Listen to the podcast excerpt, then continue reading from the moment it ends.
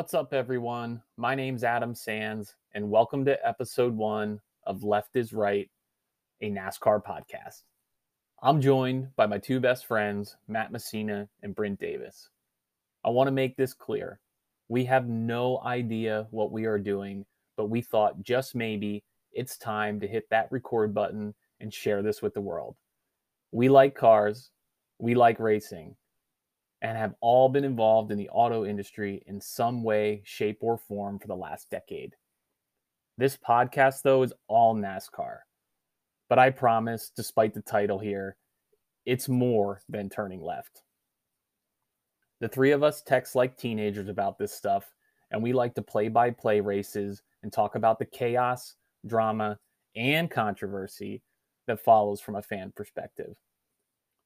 Also, for the record here, Dale Earnhardt Sr. is the greatest of all time, and Kyle Busch sucks. That's just the way God created it. That being said, we are happy, and I mean happy, to give KB the platform to talk about his problems anytime. Kyle, if you're listening, hit us up on Twitter at Left is Right Pod or Left is Right NASCAR at gmail.com.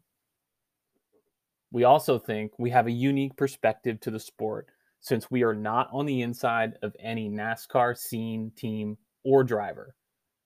Our goal with this is to expand on all that and take a deeper dive into the motorsport world. As you may know or not know, NASCAR is evolving for better or for worse, and not just on track with road courses and dirt racing coming but with female drivers like Natalie Decker and Hailie Deegan emerging onto the scene last year. Younger drivers being infused not just to low budget, poorly funded cars, but all in the top tiers of Hendrick Motorsports and Joe Gibbs Racing. New team owners are signing up as the NASCAR charter system is in full effect, with people like the GOAT, Michael Jordan, and Mr. Worldwide Pitbull infusing new blood into the ranks. But as we head to 2022, a new car is set to debut with development complete. NASCAR, with lots of support, has figured out how to incorporate products and technology you would expect from a top tier racing series.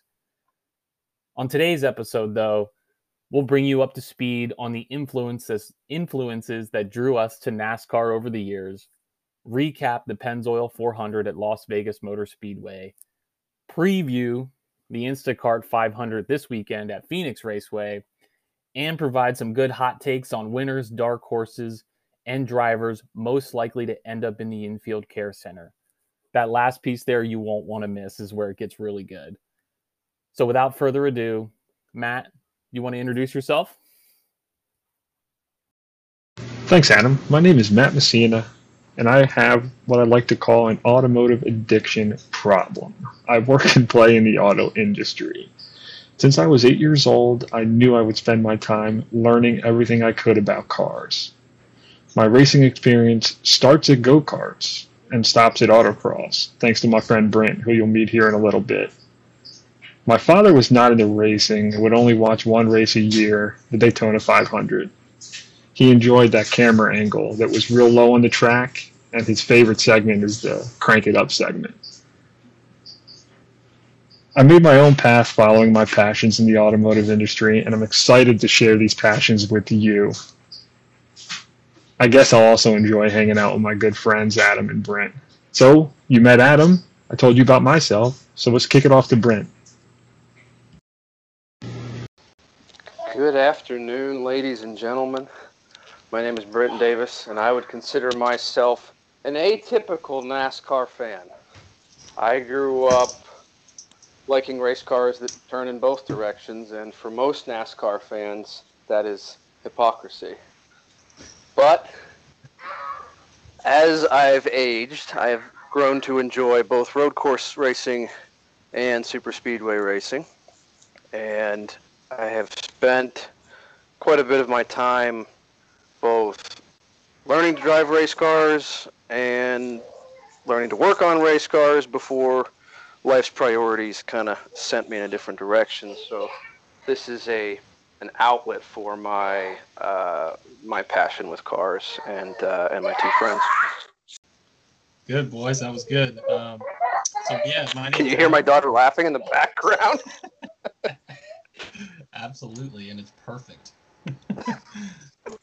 um, so yeah, my name's Adam Sands, um, and my, uh, you know, kind of story, you know, uh, for this is really just talking with my friends about NASCAR. Uh, you know, I love the the chatting that we do about it uh, since we aren't all located near each other anymore, and uh, you know, since the you know pandemic kind of hit, as being a sports fan uh, for my whole life, this is the only one I've really gravitated to since then. All the other stick and ball sports have been nonsense, but I've uh, I've always been a fan of cars, just like Matt and Brent, and uh, you know, it started at a very young age with with uh, you know my dad and the business uh, environment that he was involved in, owning a dealership, and and my passion is definitely driven from that. Um, so yeah, I'm. Uh, this is great, boys. I'm glad we finally are uh, here and uh, able to do this. 100%, my friend. Um, we're not just to kind of pile on, Adam, if you don't mind, buddy. Um, We're not your typical NASCAR group, right? We're all from the Northeast. Um, some of us a little further west than others, but um, yeah, we didn't grow up in the South. We're not, you know, not your uh, dirt track Friday night guys, right? Now we enjoy that, but growing up, I was had no experience with that, right? Uh, I grew up driving Honda Civics, right? so a uh, little, little different background, and I'm sure I can speak for all all three of us. And you know, we're not or not your typical your fan, right? You're a fan for years, and with the sport evolving the way it is, um, this is the perfect time to start this podcast. Buckle up your seatbelts because it might get bumpy. Pull those belt tights and let's go racing.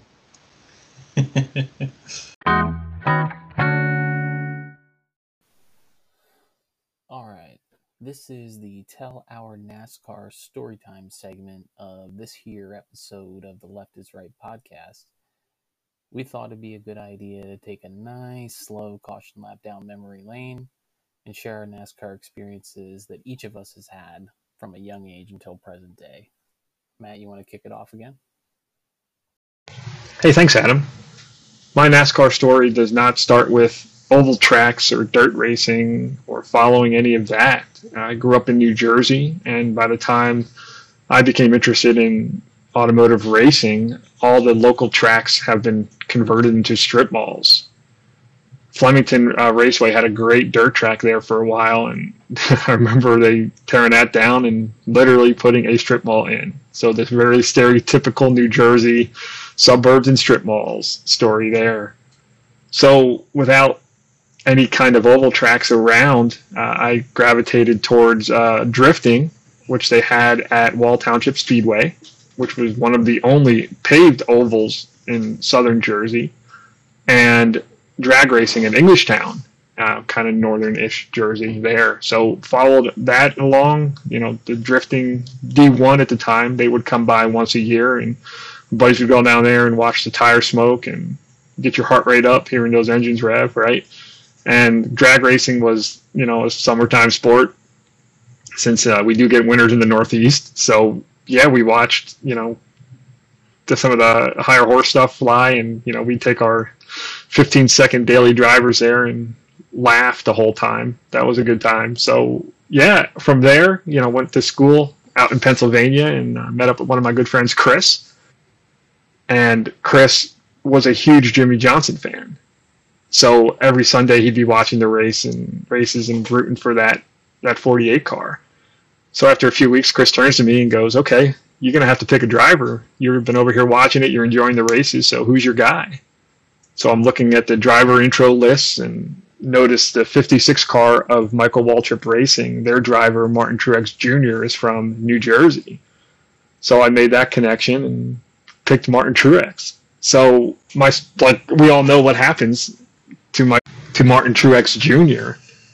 and jumping teams to Furniture Row Racing in the '78 car and winning the NASCAR NASCAR championship in 2017, which is unbelievable. So I picked Martin, you know, early in his career with the 56 team and watched him grow all the way up now and running through for Joe Gibbs Racing. So I love that. And side note, Martin Truex Jr. started his racing career at Wall Township Speedway on the paved oval they have. So pretty neat. And didn't see that coming, right? but uh, love that connection to the sport. Um, outside of that, moved in with uh, my co podcast hoster, Adam. And uh, Adam and I live together in Michigan. And we watched the races every Sunday and kept the passion growing. And yes, went to a couple races. My first race was a Michigan International race. And been there a few times. Um, also been to Pocono Raceway, been to Dover, been to Richmond, and uh, Talladega. That was our last trip together and we had a lot of fun there. And wait till the stories from that trip when we do a uh, Talladega race podcast. Oh my! So yeah, that's my story. Uh, not your typical story, but definitely a fan of the sport. And uh, yeah, Brent, tell us about your story. How did you get involved in racing and eventually NASCAR? Well, I guess I, I, you know, motorsports and cars and everything for me was something that my dad and I always shared.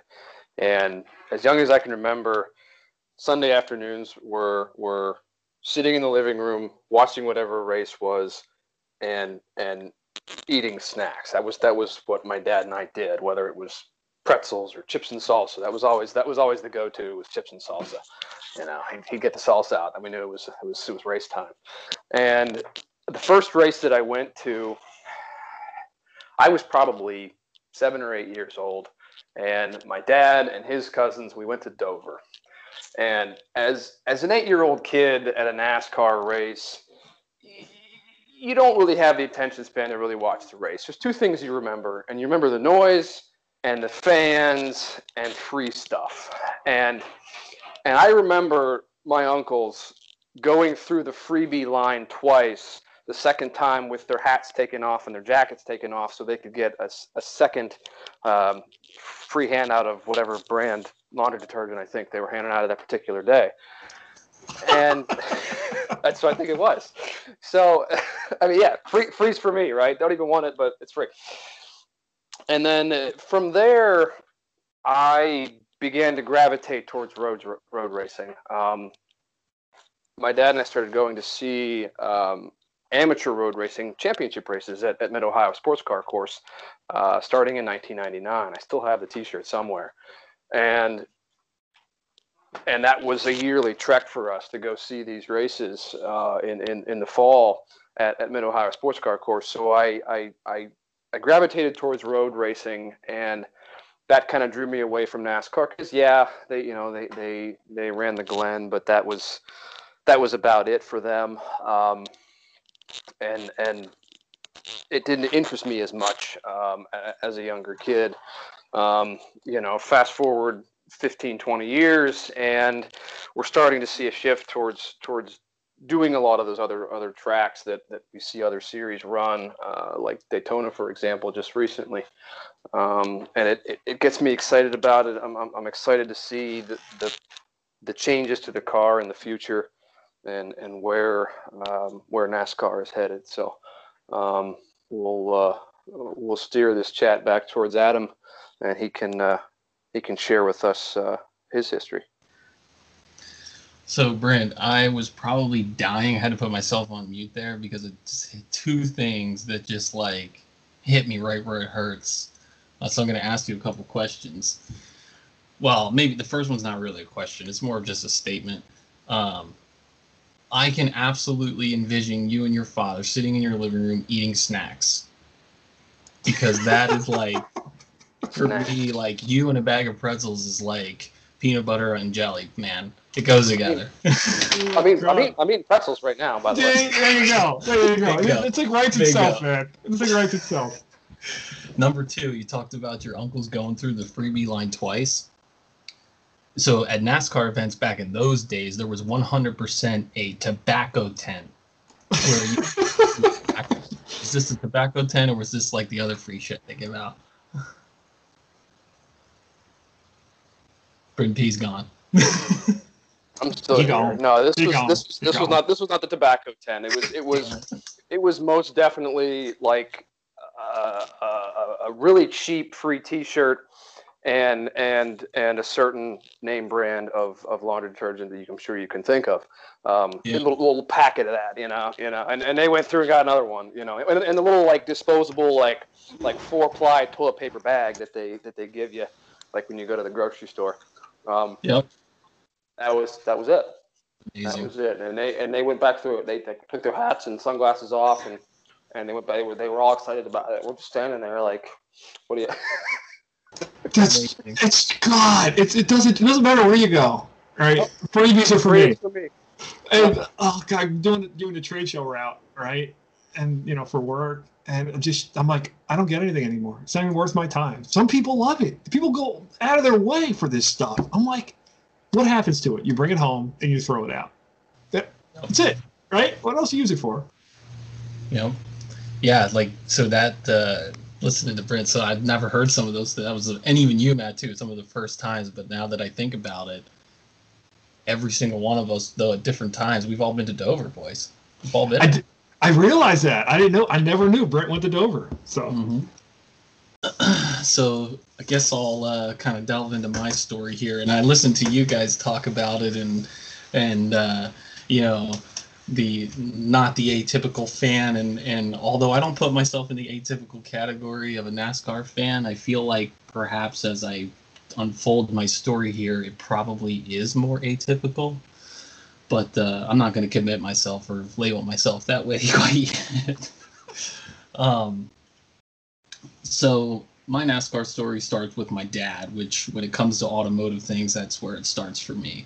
Um, when I was pretty young, uh, my parents were divorced, divorced, and uh, my earliest memories of the sport in NASCAR are listening to radio broadcasts uh, on MRN with my dad, and we would drive home to my mom's house on a Sunday night. Uh, you know, that's kind of typically the time.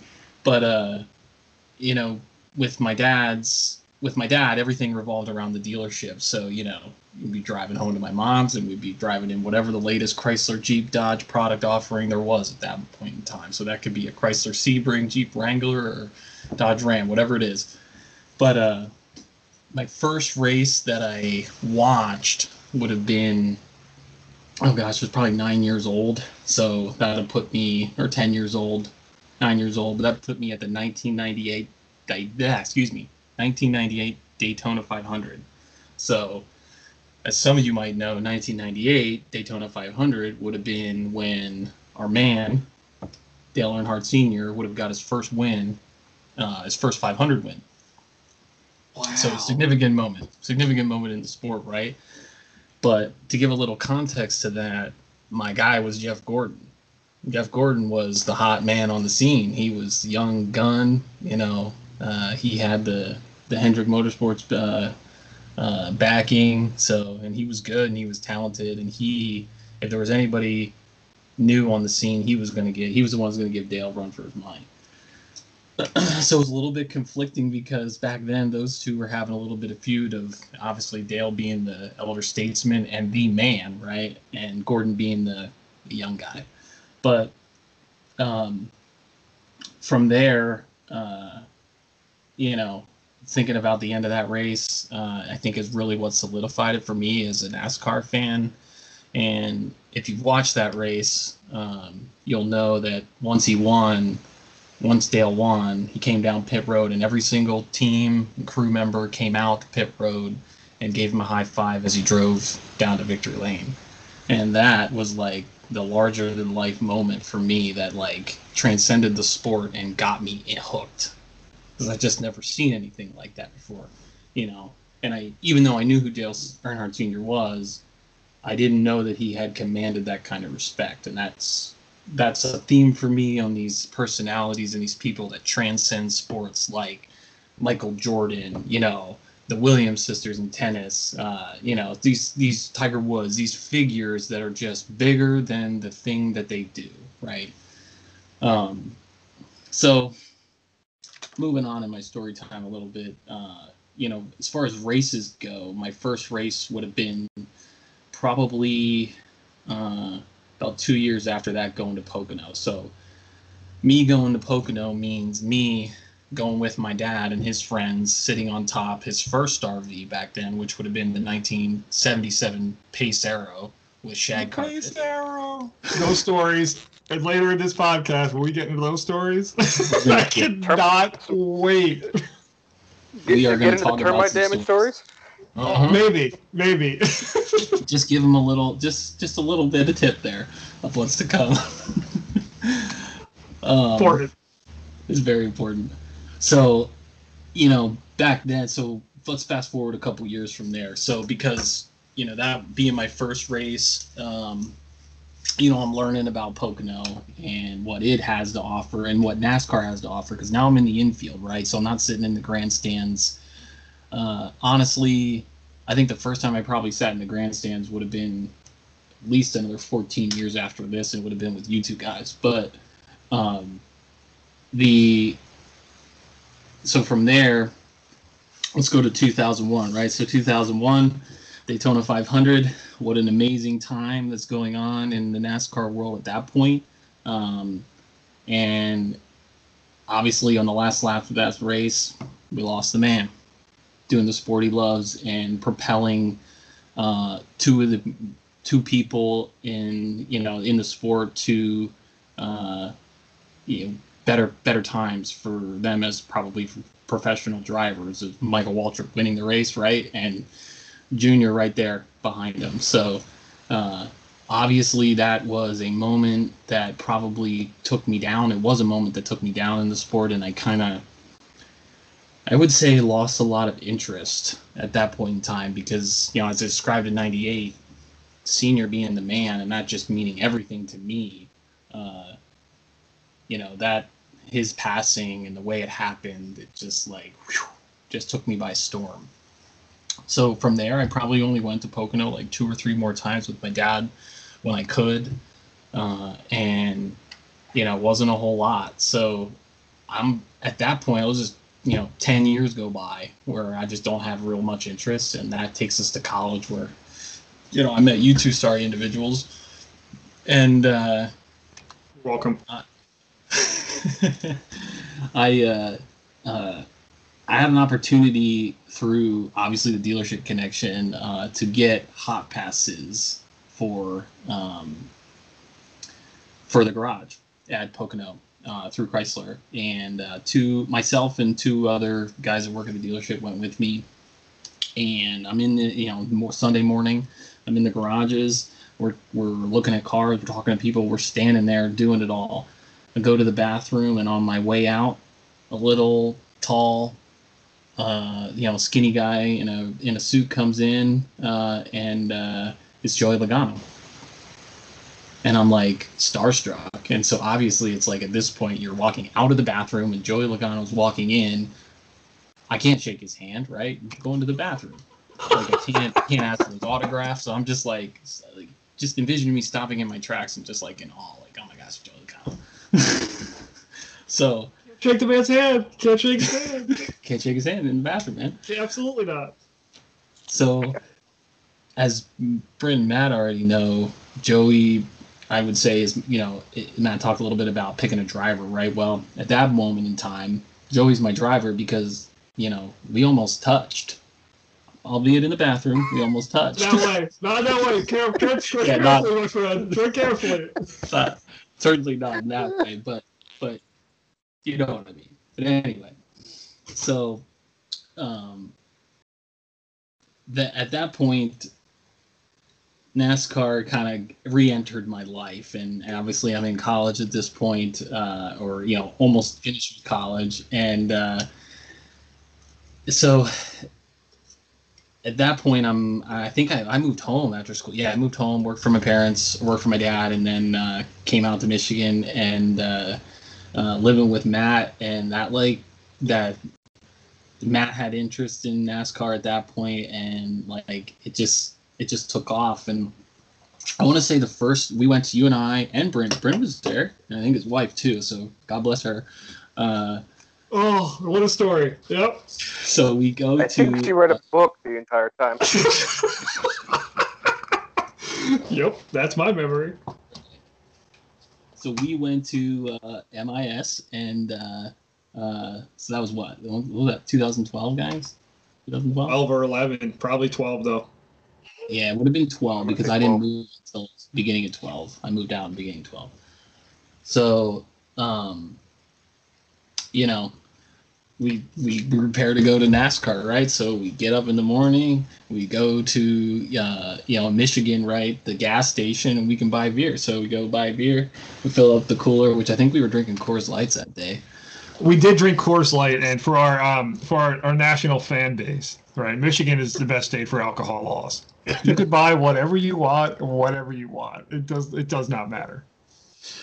Uh, so 2012, and so we go to this race. Uh, this is, and I said a little bit ago, I I really only had infield uh, Pocono experience. This would have been the first time I ever sat in the stands uh, at a race. And so to bring this story a little bit full circle for you, uh, if you go back in the history books, uh, the man who won that race that day was Dale Earnhardt Jr.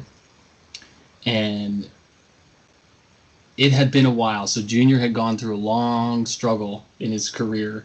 You know, after 2001, uh, you know, leaving leaving uh, DEI in like 08 or so, whatever it was, and and finding his way to Hendrick. He had up until that moment, he had struggled tremendously as a driver for a lot of different reasons, which I won't get into here. But that's where I think it really connected back to me uh, in that moment, and my love for the sport kind of sparked and came back.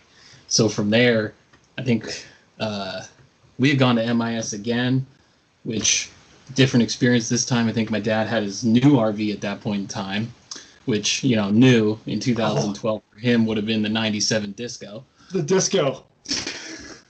With with the license plate, the mayor from the from the Yeah. Dodge campaign. With the Dodge, yep, the Donald Dodge campaign with the mayor license plate on the front. You know, this was the big leagues though. 22 and a half Alcoas, uh, you know, diesel pusher class A. This was the this was the NASCAR hauler. Like this is what it was for. I remember taking the wiper uh, wiper motor fuse out to, to get the inverter to work for the TV.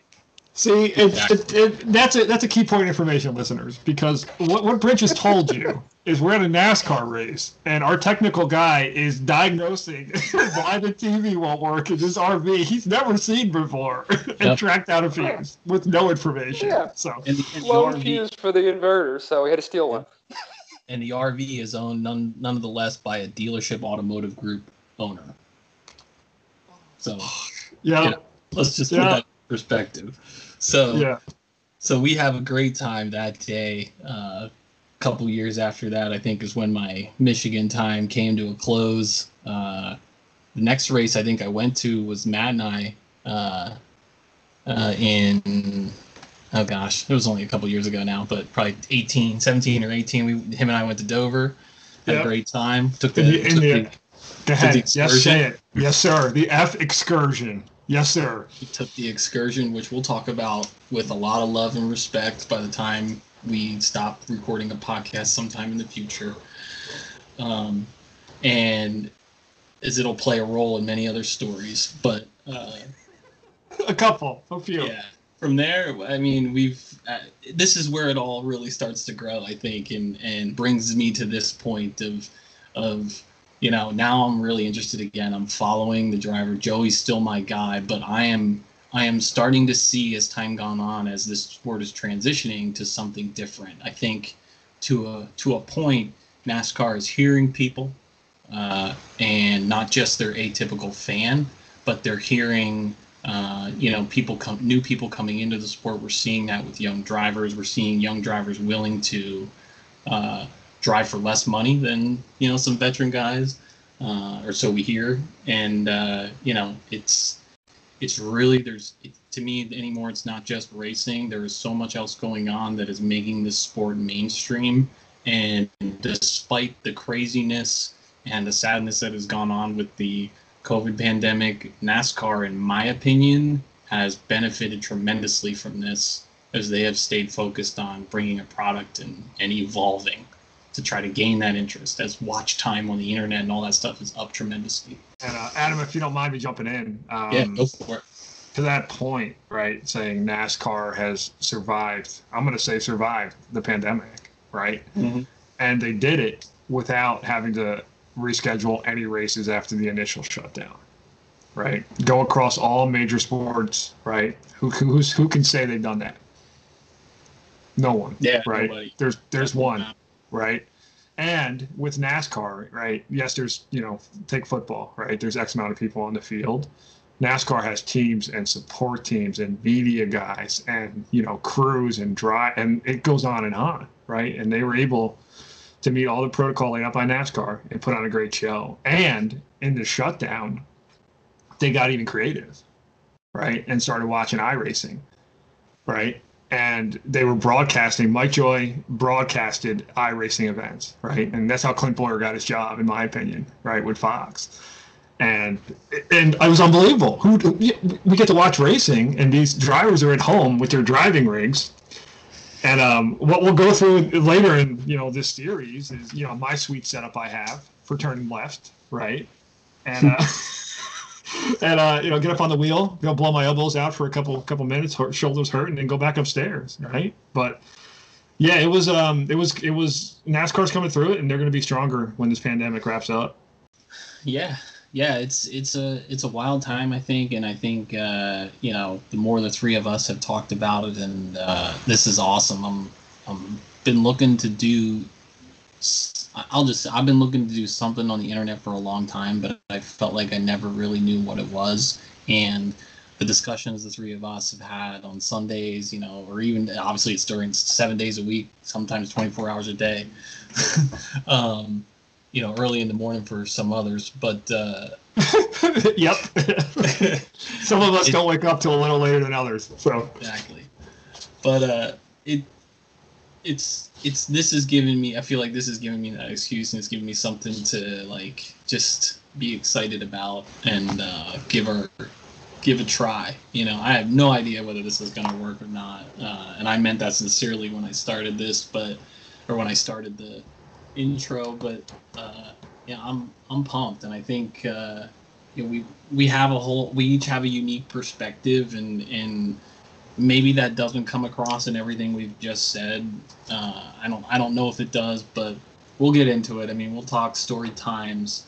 You know, we'll we'll race recap and preview that normal stuff, and and we'll get into the technical side. Brent, we're certainly going to be leaning on you for that, uh, uh, as obviously you've got that. You have a way to express that and say it. Um, and we'll get into you know that's what it Kyle Busch would put it. I'm just here so I don't get fined. I think the people are going to learn that uh, you know. And Brent, I think you were we were chatting before you were talking about uh, you know something Kyle said in the truck race on Friday night and and how you weren't really sure what it meant and then you thought about it and it did but you know what Kyle Busch said it so it doesn't make any sense. absolutely not. Tire You saturation. He doesn't even know what saturation means first off all right so yeah brent was able to make sense of it but that's just because brent is just a technical guru right so no one else on the planet knew what he was talking about right and he you know for a shock he wasn't bashing his crew right so i, I just don't know I, I don't understand yeah, Adam, I'm to that point too. I'm, I'm definitely pumped, buddy. I can feel our energy, and you know, we're a group, we're best friends, right? So this is gonna come off almost natural to a point because when we're hanging out, this is what we sound, right? So all of our listeners are gonna get a, a peep into you know what we go through every Sunday, as Adam alluded to, and what what we promise, right, to bring is we're not gonna talk over your head, technically, right? and that's something that you know listening to other media and other podcasts it kind of can, can do right so they can they can you know they just assume you know what the lucky dog is right Out of, out of caution right or how tire pressure affects the car's handling right? So we're going to make a promise to you early to explain that right? So our average you know anybody walking off the street can listen and understand if they have any any any any interest in nascar can understand right or in the automotive industry really right can understand you know what we're talking about. So when we get into track bars and you know wedges and aero adjustments and the new car coming that's a whole different platform right? We're going to break it down so you can understand right? And with our social media social media please reach out if you have any questions comments or concerns right? If you have any, anything that we glossed over or made a mistake of because that will happen here right? We're not perfect um, me growing up in new jersey i tend to tend to talk a little quick and tend to speak speak before I think, right? So um, I'm sure I'll say stuff that doesn't make sense and.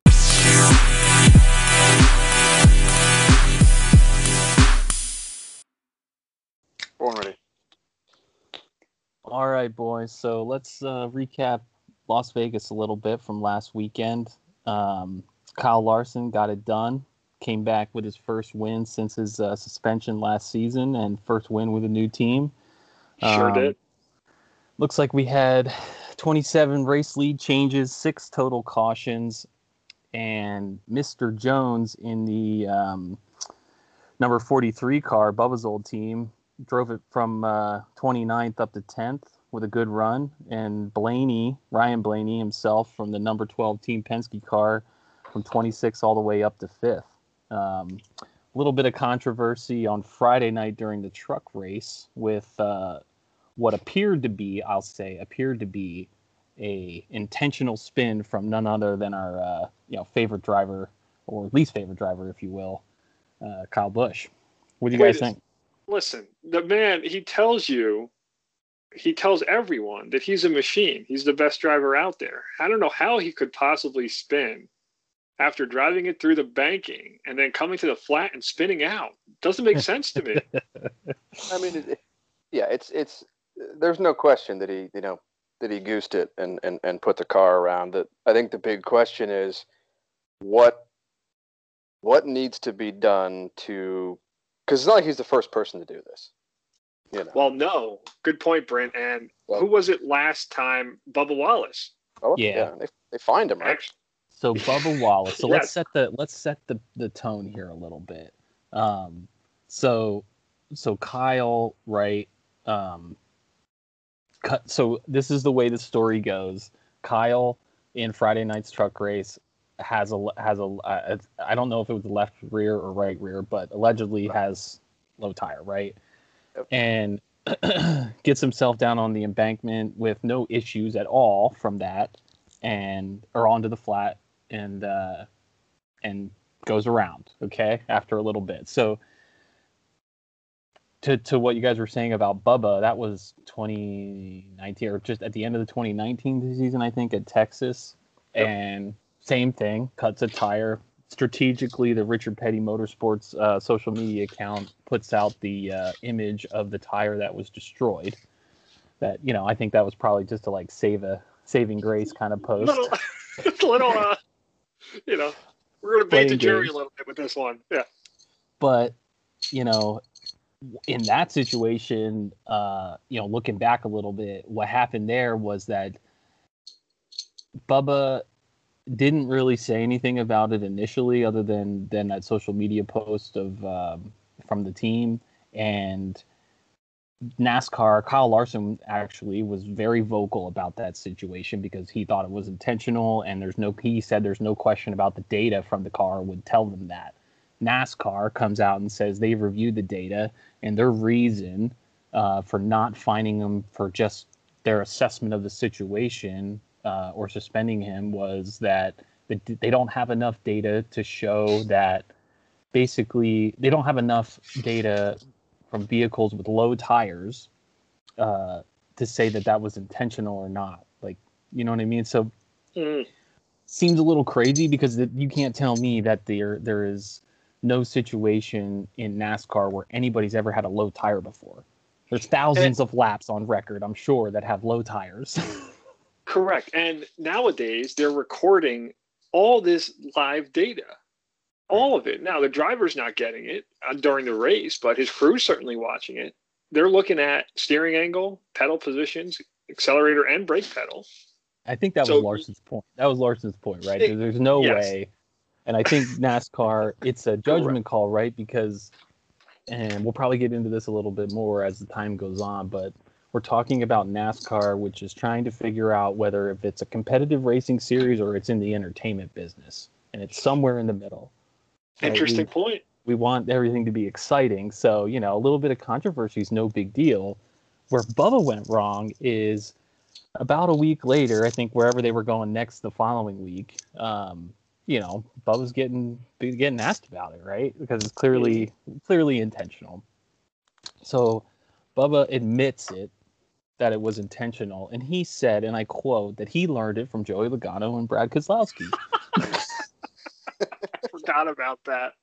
I forgot about that. so he's learning from the best, if you will, Oh, and uh, where Oh, yeah. Bubba, where that that bit Bubba in the butt because he was good up until that moment, and he essentially got fined fifty thousand dollars for admitting that it was intentional, despite NASCAR's review, uh, and fifty playoff points, I think it was at the time, which in For his case was irrelevant because he wasn't wasn't competitive at that playoff point. picture. Yeah, exactly. Yeah. So fast forward to Kyle, right? So Kyle spins, right? We all saw that. He goes around after the low tire. After the race, well, so that was a critical moment in the race, and it allowed Kyle to kind of stop the field, not lose any more track position. He gets good tires and he drives it all the way to the front again because clearly, when Kyle Busch is driving trucks, it, unfortunately, and I'll say unfortunately, he's probably the best driver on the on the on the track that night. Yeah, he's he's a wolf in the henhouse. right. It's like, yeah, you're just picking them off one by one. Right. So the reasoning here, the motive, right, is if he puts the car around and gets the caution to come out, he can get into the into pit road, get tires, and end up toward the end of the field instead of a lap down. Would be my way. I'm trying to wrap my brain around this. That's the whole, the desire to do this. Correct, Brent. Right. Okay, so that, that that brings up the question. Okay, they can try and make a judgment call and and fine people for Yep. instances, or is it possible for NASCAR to create a rule that would deter such such incidents? You don't want to you don't want to penalize the guy that has a tire go down and limps it around the track into into pit road and gets tires and goes back out and probably ends up a lap down because the track stayed green anyways. Is there something you can do? A car does spin, brings out the caution. Do you, do you do you put him a lap down automatically for that? I mean, that would fix it, but It, it sure it would. not be fair if the guy Yeah. spins coming off a turn turn four right at pit road, pit entrance and can get in there quick enough before they close pit road. I you know It's I- I don't it's know. a, it's a balance, right? And what what both of you are getting to is, do I want NASCAR making judgment calls like that on the spot? Right, I do, but I don't want it to be overdone Yeah. to the point of it becoming F1 and there's stewards' inquiry for every time someone passes someone. Yeah. right? I don't I don't want the sport becoming that. Now, was it intentional? In my opinion, hundred percent. Kyle Busch spun that truck around to to have it play out. He's not dumb, Mhm. despite his looks. I don't think he's that unintelligent, but it, it, you can't you can't alter the outcome of the race. Period. I- If you spin, you spun, right? And that's and you c- it's you can look at you know when a car, truck's going to go around. Everybody, you know, you know when these cars are going around, and you've seen these guys save these trucks at you know 150, 170 miles an hour sideways, right, and able to to gather it back up. Despite us, despite our dislike in Kyle Busch, the man can drive. Mm-hmm. Flat Yeah, out. he, drive. he saved it at 170, 180 prior to spinning it. Yes, It- he was all it- over the place on the front stretch that just prior to that happening from this issue. So yeah, and I think that was Austin Dillon who made that connection of oh, it's kind of strange, right? How Kyle Busch had full control of of the car in the banking and then spun on the flat, which like eh, from a thousand foot view, right? Like yeah, doesn't make any sense. like let's just think about that as a human being. Forget NASCAR drivers and anybody who knows anything about cars and how they work. How is it that you can save it on an uneven surface and then on a flat surface? It's just physics. Doesn't it's make- physics. Yeah. I mean, I guess I wouldn't be totally against the uh, a ruling of you know, you turn a car around and bring out the caution, you're a lap down. yeah. That- I mean, it, It- it would stop the intentional stuff. I, I don't know how much it would alter So most races. I mean, most the people. concern yeah you're you're definitely onto something as far as what could nascar do brent i think that's a good point but i think other than a ruling excuse me they they um you got to think about the, the tr- in this case the truck right but the car uh when we talk about the cup series of how much damage get, is occurred when a low tire or they cut a tire right? How much damage occurs to the body of the vehicle when something like that happens that you're trying to prevent as you limp it back to pit road without without trying to lose as much track position as possible and stay competitive because if the car car gets torn up from the tire well your day's over right Right. Mhm. so you know think about car design right as we as we move on to the next generation what is it that nascar do could do of such a such a minuscule thing that's very likely to happen in the course of a race to anybody on the track at any moment in time is cut a tire or have a low tire if it's if the car could not be as damaged from something so small don't you think that that would be better because we could keep cars on track racing you know or more cars on track racing throughout the course of a race It's true. One hundred percent. Xfinity, the Xfinity car bodies do a great job because of their composite nature. They don't shred the way the Cup cars do yeah when they lose a tire. And I hope I don't know. I know they had they talked about next gen bodies, but I don't think they have actually made the call yet if it's going to be a, a steel based or a composite based going forward. But I personally like the composite based. It gets rid of the tire rubs and allows them to beat and bang on each other a little more. Right. And that makes great race. That makes excellent race. And you don't worry about caving the fender in and rubbing the tire down. And yeah, you hit it hard enough, it's going to break. but it's that little, it's that little, that little give, right? Kind of like the safer barrier. Yeah, it's going to wreck your stuff, but it, it may not put you out of the race. So It's what like we've learned, right? So what we've learned in this case is if you open your mouth and say that you intentionally did it, you're getting fined, as in Bubba's case. In Kyle's case, okay, he has an interview post race, um, and I think it was Bob Pockrass who uh, asked him about it. If he gave him the opportunity to explain himself, because you know anybody who's seen the clip can can quickly say, you know, this something seems fishy about that. Even if you know nothing i think in my opinion. And kyle just simply says in response to bob's opportunity to explain himself he says nope. Bob replies with a like a, a little bit of a statement that's that's just you know excuse me or so, something to that effect like almost like bob realizes what he said but he's trying to set him up. He's doing his job as a media member right and Kyle realizes this all in the same moment and he says nope again. So he, he just he's learned right? He knows exactly what happened to Bubba in this situation. He knows what he did. He's just not going to say it. And here we are you know almost well, we're more than a week we've been it's been a week since this has occurred and he still hasn't been fined. So moral of the story don't admit it. You're not getting fined because it's a judgment call and allegedly they don't have enough low tire data to say it's intentional. It's out of control. And the man's not not unintelligent in this case. He did exactly that. He learned from Bubba. Keep your mouth shut and you keep your money. Mm-hmm. And and Kyle Busch going down the run of trucks, right? They that brings in a whole different fan base to the truck race who may not not normally watch either. So NASCAR, in my opinion, does doesn't want to lose Kyle Busch running trucks over a tire going down and a, and a but Yeah. you know whatever a caution, right? It, it's Right. it's more beneficial to them to be like, all right, listen, maybe they talked to him. We don't know, right? Maybe they had that conversation in the hauler of, okay, we know what you did. We know what you do for the trucks. Don't do it again, right? Did he get called to the hauler? I don't think he did. I didn't. No one. He needed to, but you know, you know how these backdoor deals happen sometimes, right? You get a phone call after the race, right?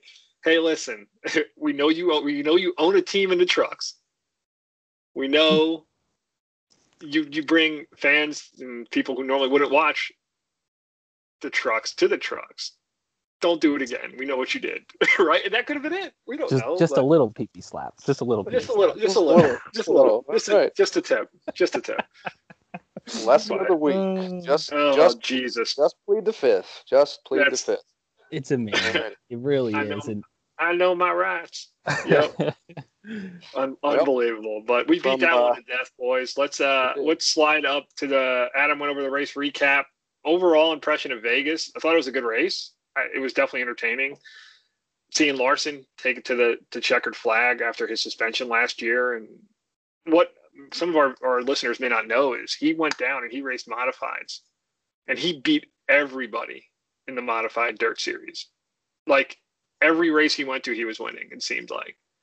So the kid can drive. Uh, other other media member says he's the best driver out there. I, I don't know about all that, but the kid can drive and he's in finally in good equipment where he can show his stuff. Yeah, okay. Larson is definitely it, it's a story. It's a guy you got to keep your eye on. I think at this point, yeah. So uh, prior to his suspension, he was in I would say middle of the road equipment, right? I don't I don't think it was junk. I just don't think that that team uh, has the resource. Well, I shouldn't say they have the resources. I don't know. I feel like the Ganassi team is just more of a business venture than it is just diehard. Like we'll do anything to get wins. Um, Correct. Yeah. I think I think they have the money. There's that's not the issue, or they they're able to obtain the money through sponsorship, whatever it is. But yeah, as he after his suspension and everything, and uh, he was I mean he was here at the local track to me, Grandview Speedway, and when he was here for that, I mean the cars were lined up in the fields. So yeah, regardless of, of of what happened, right? I mean, Kyle Larson is a name. He is a he is a wheelman, I would say. You know, if I was going to describe him as a driver, and probably one of the top wheelmen in the series at this point. Um, and now he's in know he's in a Hendrick car. So although maybe not the greatest funding at this point of what it could be compared to like Chase Elliott, for example, right?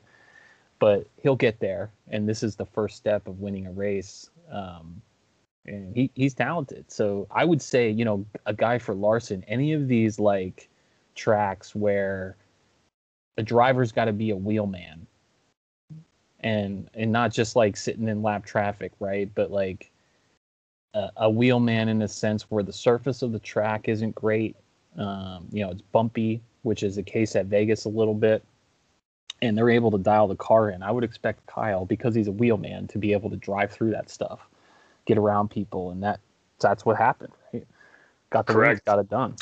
Saved his equipment and was there at the end, and that's the most important part, especially with tracks that are beat up and old surfaces. Right, taking care of your equipment and learning a lot from dirt in that sense, where you're constantly adapting to the changing conditions of the dirt, and maybe not as drastic on asphalt, but still, you know, temperature changes, and the kid can drive, flat out drive. Mm-hmm. So one to watch in the playoffs now. Finally got some backing. Yeah, uh, Rick Hendrick's currently sponsoring his car, but he'll not. I'd expect to see. I'd expect to see a company's name you recognize on that car very soon. yeah, I, I'm sure they're calling. I'm sure the phones are ringing. But and you know what owner would do that for a kid? What owner would um, run a run a cup car, which is how many million dollars a week?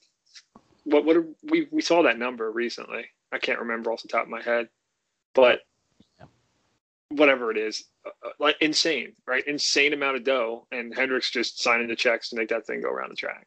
And that's so, a good that's a good story, right? So in the Kyle Larson story, you know, in in this country, you know, people make mistakes, for better for worse, and if you take the time to genuinely learn about the mistake you made, apologize for it, uh, and sound genuine in that sense. Um, I think you know a, portion of this country is certainly built on second chances, uh, and Kyle's leash is definitely shorter, I'm sure, because of what happened. But you know, I think he's done the right things in in in in trying to learn and grow, and I think we saw that at the end of the race after he won. I mean, even Bubba came to congratulate him. So, as far as I'm concerned, this sport, that whole situation, it hasn't hurt it in any sense of, of the mean. Like it, it's definitely grown and and Bubba's a big part of that, uh, just because of that. So to see Bubba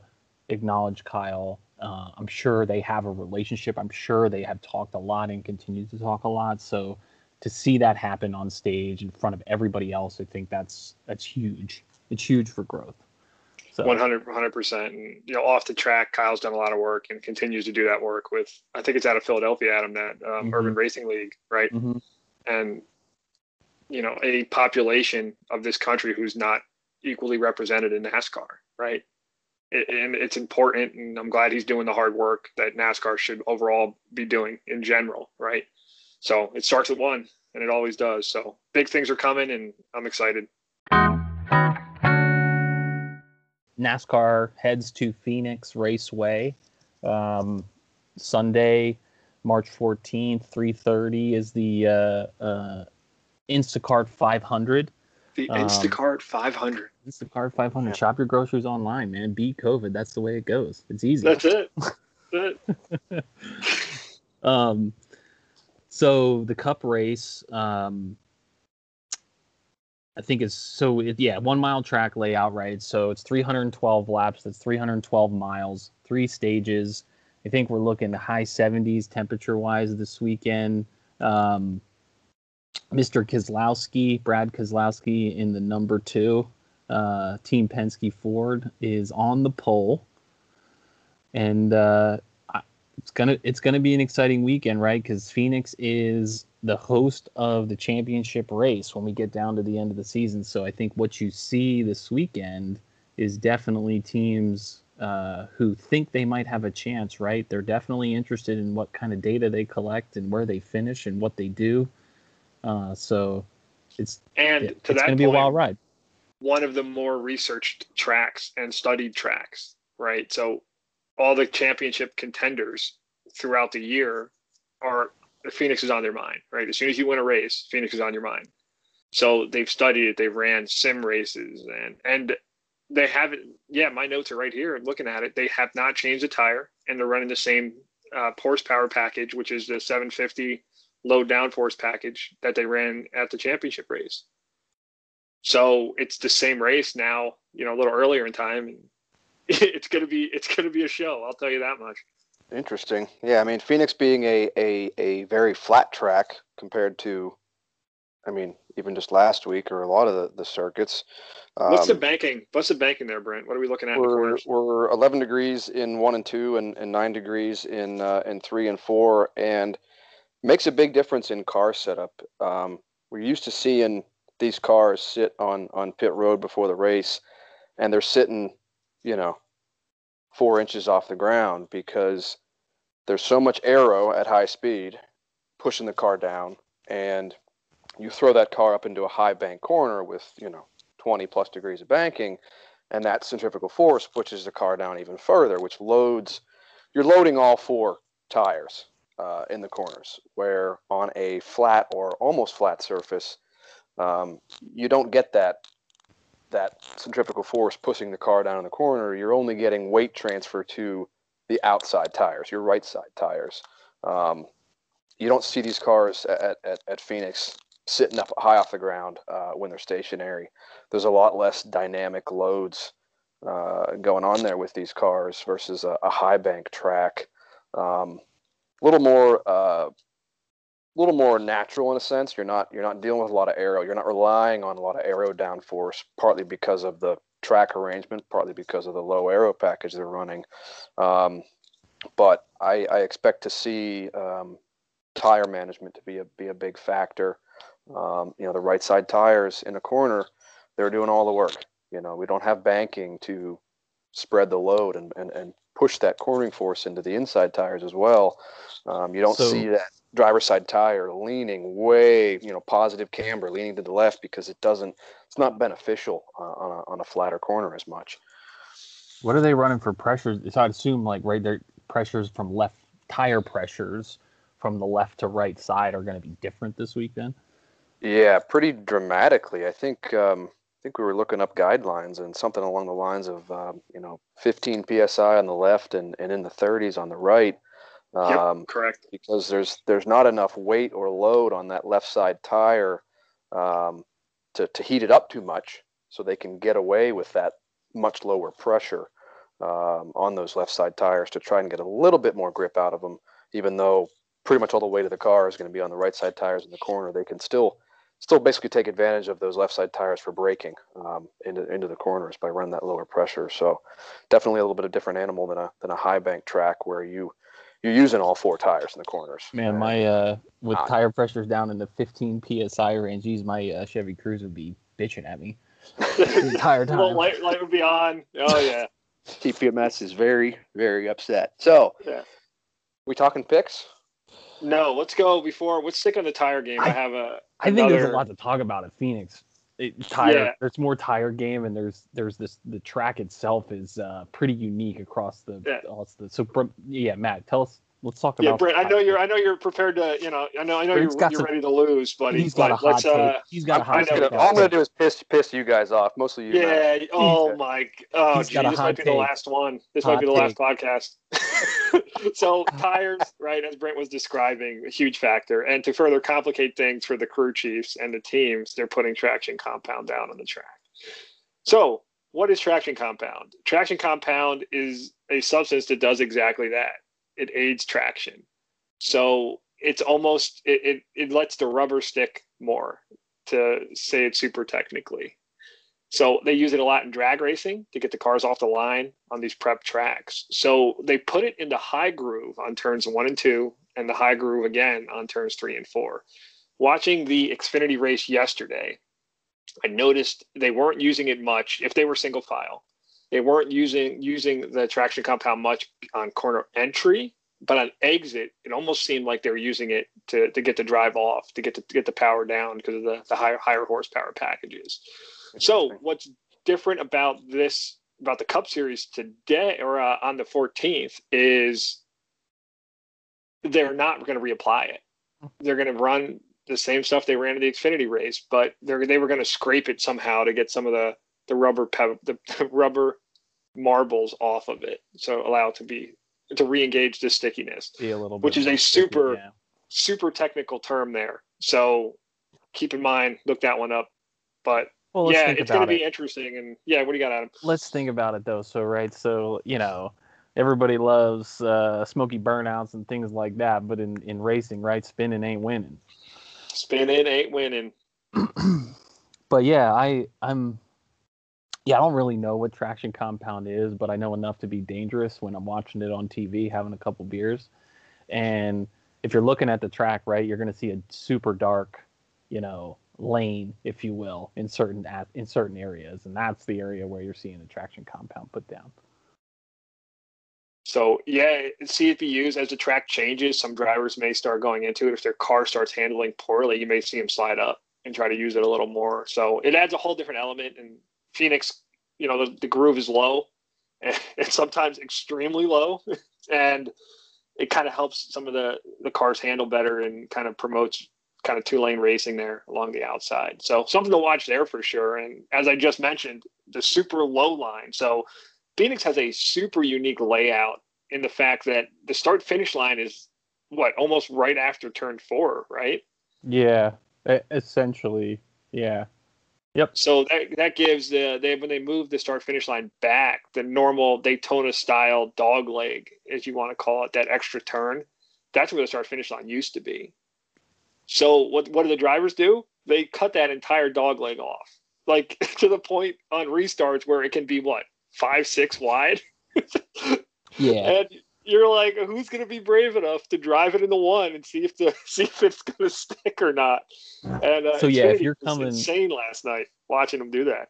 if you're coming off of four and right so uh, just put yourself in the driver's seat of a car for a second right even your car driving down the road you know on the left side traditionally if you live in a place that has rules and regulations and all that stuff on the So left side in Michigan? america Not Michigan. yeah, not michigan Okay. on the left side you have a yellow line whether it's single or double and on the right side you have a white line traditionally that's what how it would go if we were going to write rules and regulations that's the same in nascar they have that but here at phoenix in that sense you can go below the yellow line uh, and can you you can pass right? Correct. so that essentially expands the racing surface and creates opportunity for mishap. To say the least, some of these I don't know how the camera guys do it, trying to broadcast these races because, or the even the, the tracking system, the uh the track Yep. timers because it's complete chaos. unsung heroes. They're the unsung heroes of the weekend. That's for sure. the best Phoenix re- best the best Phoenix restart I've seen was the truck championship last year. You remember Yes. that? Yeah. It was it was like I can't even describe it to you. It was like a, maybe a beehive. That's maybe that's probably the best. this is probably the for me right as as a sports fan and I, I like entertainment so i'm okay with the trying to balance the competitive racing series to entertainment when you mix there's a couple different things you, you mix together a high pressure situation like a championship race inexperienced drivers and people who want to prove a point. You mix those things together and you put them in a situation that is, you know, less than ideal as far as like where you can and can't go on the track and things like that. Chaos is about to ensue, and that makes great entertainment. Whatever happens, something's going to go crazy. In the sense of cutting that dog leg, I mean, you can drive this race on whatever NASCAR game you have for Xbox or PlayStation. And I mean, I've done it, Matt, you and I have done it. And yep. I've I've cut the corner so hard at Phoenix, and I saw somebody do it in the Xfinity Xfinity race last night. They almost hit the pit wall on the inside of the track. Absolutely fine. That's that's the line. Yep. And uh, if you play in uh, we, we play NASCAR Heat Five, and if you run it the right way on the base setup, you hit rev limiter coming into one. That's how you know you got the most the most out of her. Right. got it just right just just right. You just kiss it just a little bit before you jump into sliders. But yeah, so it's going to be. This is a good track. You know, we're going short track racing for the first time this year. This is what race five. So we've gone to Daytona for the 500, the road course. They went to Homestead for you know a mile and a half. For Vegas is a mile and a half ish, and now we're going one mile, which in the NASCAR world, you know, that's short track racing. So. Uh, it's not traditional short track, and as we talked about the layout, but it, short track racing here with high horsepower, I think, creates chaos. That same kind of situation. So the entertainment value is exceptional when we talk about short track racing. It's going to be one to watch, that's for sure. So yeah, the um, um, who do you got to look out for this weekend? I mean, right? So Kyle Larson winning last week in a Hendrick car. We've had another Hendrick car win already in William Byron at Homestead. So, you know, the the top dog Elliott is winless. Elliott has, you know, uh, he in so 2020. So if you've never watched NASCAR before, right? The championship race is hosted at Phoenix as well in the fall. Chase Elliott won uh, the race last year uh, and he was in the championship for. So what that means is he won the overall championship for the season. So he's the reigning champ. He has not won yet this year. He's struggling in a couple different areas, I think. But uh, he Hendrick won at the Busch Clash, right? Was it the Busch Clash or the? Oh yeah, the duels. But that's you know that's warm ups. But he's got his one road course victory there, which no one was surprised about. But yeah, not for points though. You got to win when it counts. But that's a team, despite Chase Elliott, right, that has struggled as they've as as as the Jimmie Johnsons and the Jeff Gordons and Dale Earnhardt Jr.'s over the years have left that team, you know, as they've as they've aged and gotten out of the sport, uh, they've had to reinvent themselves in bringing in new drivers. So they've got uh, at this point they've got Alex Bowman in the 48, um, Jimmie Johnson's old car. They've got um, William Byron in the 24, so the old Rainbow Warrior Jeff Gordon there. Uh, That's right. Nine in the Chase Elliott, and then obviously new to this year, uh, Kyle Larson in the number five. So four cars. Something's in the water over there at Hendrick for sure. They've figured it out. Um, they sure have. Or they've been able to put it together. So, you know, could they do big things in here? I, I think they could. I don't know if they're on my short list this week, but I wouldn't be surprised. And I, the hometown boy is Bowman this weekend. He's from the area, so uh, we'll see what he can do. I'm. Uh, it's gonna be a great race. I'm short track racing, like I said, so the entertainment value is high, and I'm excited. I'm excited. Wheel spin, wheel spin on restarts always leads to a good time let's go. Let's get into it, Brent. I know you were chomping at the bit for your picks, buddy. So, yeah. uh, what, uh, what, what losers? What losers did you pick this week? Go ahead. well, we just got us done talking about about Chase Elliott and and how he's had uh, some ups and downs at the the beginning of this season, where he's he's he's run well, but either found trouble or made mistakes or or what have you. Um, but I'm I'm I'm putting him him back in front. And it's not just because he won the, the championship there last year. At the end of the year, he also led the most laps at the Spring Phoenix race there last year. So, so I'm um, I'm I'm thinking he takes it back home. Um, as far as lose, as far as the dark horse or or or wreck one, this is where this is where this this begins to be controversial. And um, and, and, and I'm gonna put I'm gonna put Kyle Busch in both of those categories. Oh, God. Wait a minute. Oh, wait a minute. Wait a minute. Wait a minute. Hold on. You're Wait, putting yeah, go ahead. Go ahead. you're putting Kyle Busch in the dark horse category and least likely to wreck it, or most, Most likely, likely to to wreck wreck it. Most likely to wreck it. So I think his level of frustration, and I don't follow Kyle Busch all that much. Maybe that's just the norm for him. But I, I, he's either going to put on a really good show or he's going to cause a really big wreck. And either way, I think it'll be like you said, entertainment value will be high. Oh my God. He's definitely frustrated. Yeah, I, w- I would agree. He's definitely frustrated, but he's he's got history here, and he's definitely uh, one of the drivers to watch out for. Is I, I think you're right. He could. He's got experience here. He knows how to drive this track. I'm not sure if he's ever won here. I'd have to look that up, but he's finished well over the years of his career. I mean, he's he is a great driver, so I'll give him that. But I'm not going to stroke him off anymore. I mean, I I hope he crashes. No, no. Exactly. man That's why I put him in both categories. The man, the man hates everything that's not Kyle Busch. So that's fine. Great, Brent. Yeah, I'm hoping for one over the other there. If you know, if you know which way I'm leaning. Like I said, either Alright. way, it'll be it'll be good. What? Oh, Sans, amazing. before I get more any more upset with Brent, uh, who do you have? All right, so this isn't really going to be a surprise as far as the winner goes. I'm going Joey Logano. Oh, Uh, really? The 22 car. You're not a fan, are you? Slightly. I'm one of three Joey Logano fans that are registered in the United States of America. but here, let me tell you the let me tell you the why, right? So I think that's important when you tell somebody why you're going to do something. He he's won here twice, okay? Most recently last season. Uh, so this race last year was the last one before the pandemic hit. It was the last fully attended NASCAR race. Um, historically, he's six top fives, 13 top tens. He's 570 plus laps to date. He's led here. Uh, and I think he's due, quite frankly, based on what happened in Daytona. He's been strong. Um, and honestly, a lot of people are talking about Brad. Obviously, he's on the pole, as in Keselowski.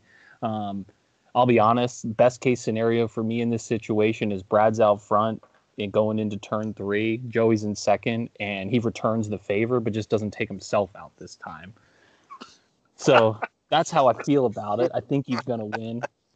Um, I don't have the same dark horse and uh, care center pick or whatever we're calling the you know person least likely to to wreck on the first lap or whatever it is. But dark horse wise, I'm staying Team Penske, and I'm going Ryan Blaney. into number 12. So Blaney, uh, he doesn't have the record, obviously, like Logano. Uh, he was sixth here, I think, in the championship race in November.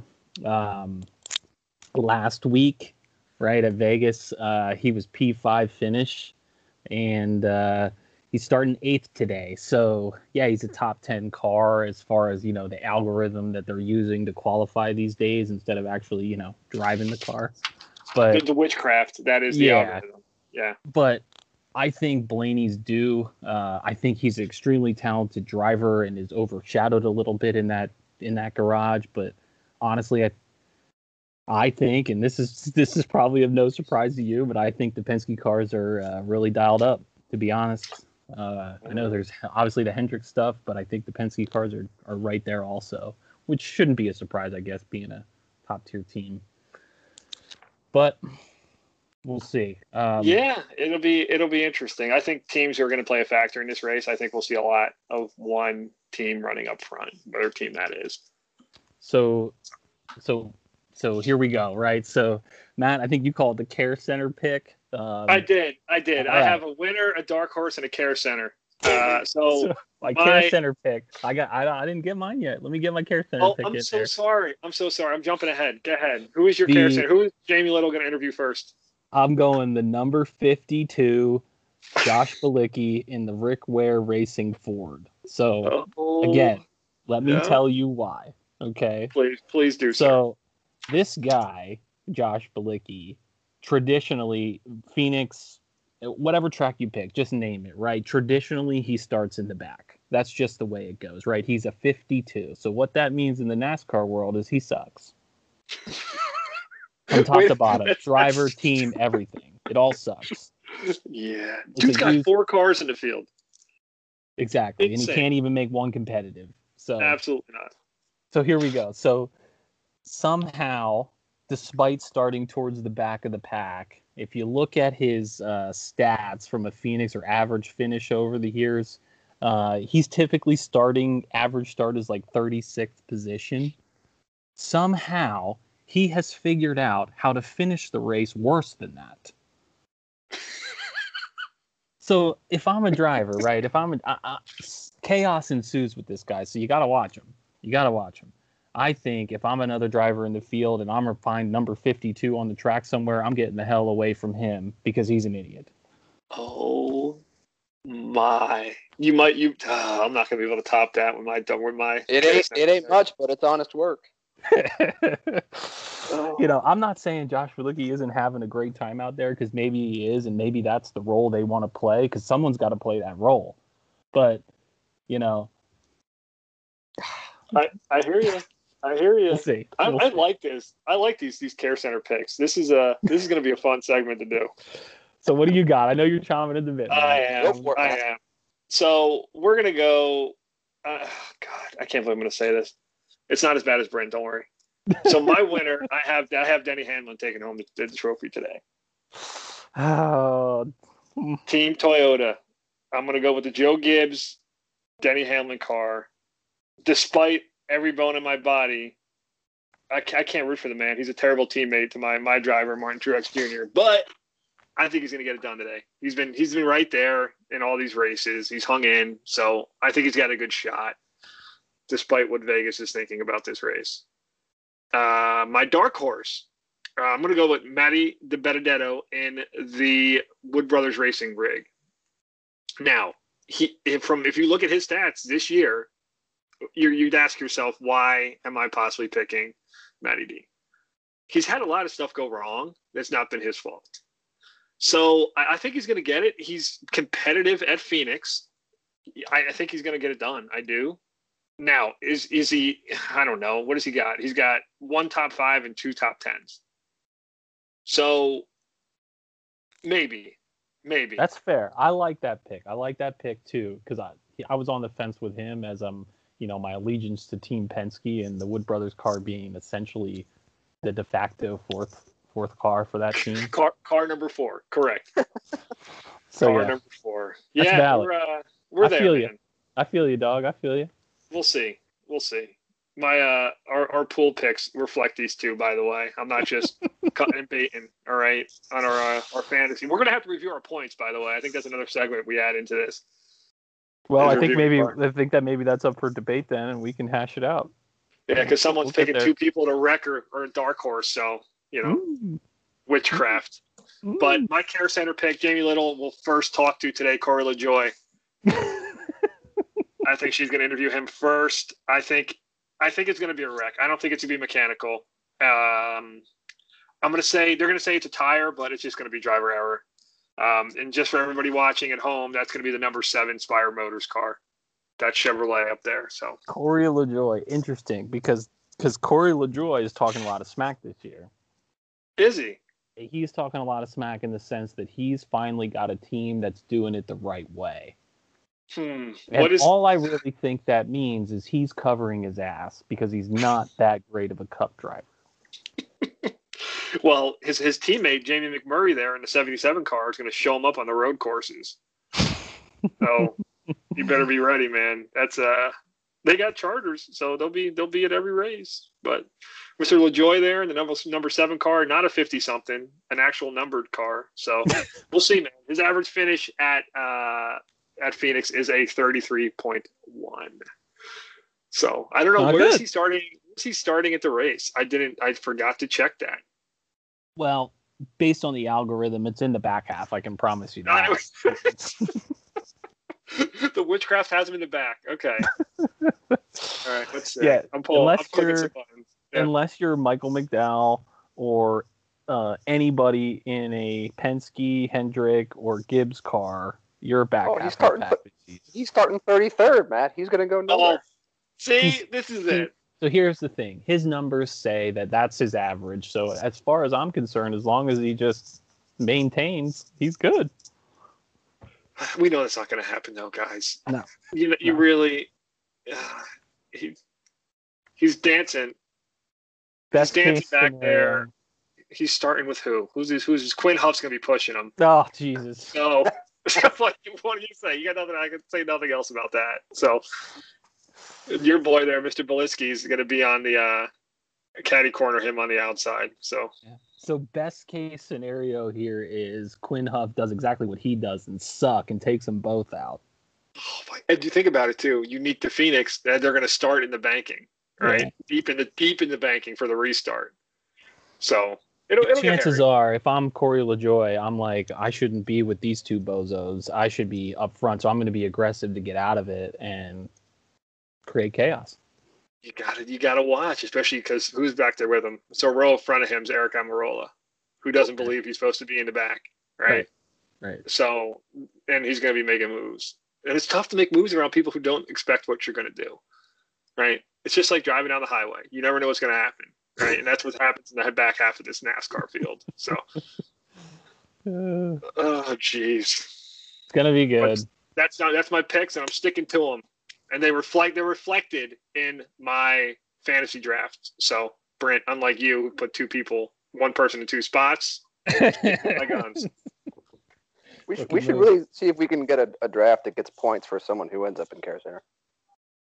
We Yeah. could start that here. we might, yeah, we might have Tally it. We could we tally to it create our own. I think we have to create our own witchcraft math and uh, see what we got. I think yeah. So I've actually got in the actual, uh, you know, the fantasy thing, or you know, yeah. oh, So by the way, I'm gonna put this on record because we're recording this. If somebody wins the 25 grand, you're sharing that shit you're going to taste. in some way, shape, or No. form. Is In it going to be way, even shape- if- split? It- no, but No. you'll get a taste. I'll take care of my boys. That's what I mean. A Especially- dollar, Brent, buy me ice especially you, cream or something. I'm good with that. Yeah, yeah. He'll, he'll, Matt, Matt, Matt'll buy you a 30 rack of Bu- uh, Bud, Bud Heavy. I'll bring the whole truck there for 25 grand. Park the beer truck out front. Stone Cold Steve. Austin, you know? Absolutely. I've got Logano race winner, right, as I talked about in in this one, but also on there. So group two, I have Blaney winning that group, but I don't have him in second place. I've got uh, Chase Elliott in second place, technically. Okay. I took Oh. Hamlin. I got Larson in two, Bowman in three, Matty D in four, Yep. uh, Ricky. I took Oh. Ricky in five. And then, Ricky. I took Erik Jones into 43, and then I took uh, Hamlin to win and Larson for second. Okay. Okay. I feel good about this one. Uh, you know, because I didn't take my boy Martin Truex like I do every week. So You actually thought about it? I actually put some actual thought into it, and I and I uh, I gambled with my head instead of my heart, and that's hard to separate from me. So Yeah, Well, I, I didn't go quite that far, Matt. I do have uh, I do have Chase Elliott winning and, and Larson in second because I couldn't actually bring myself to, to put Kyle Busch on the thank on the you. picks. Even even though I talk smack, thank you for doing that. Man, in Brent's Just world, 'cause it's I- going to be a hell of a party on the Hendrick plane on the way home. Jesus. Oh Yep. You boys go down there in City Chevrolet and pick out whatever you like. Free cars for everybody. Oprah's handing them out. You get a car. You get a car. You get a car. Oh, Too much right. fun. good stuff. Good stuff. Um, yeah, I think that I think about wraps it up. What do you say? I think that's good. I think we covered it all, and thank you all for listening in to us ramble on and talk in circles. So we appreciate your support. All right, everybody. Thanks for uh, tuning in today and uh, enjoy the race. And uh, uh, what do you say, Matt? What's your keeping between the what? You got to keep it between the mustard and the mayonnaise. Keep And the shiny it. side up and the rubber side down. That's it, and that's all. Woo! Go 19. Making- making Orange Road trenches. Jr. to the win.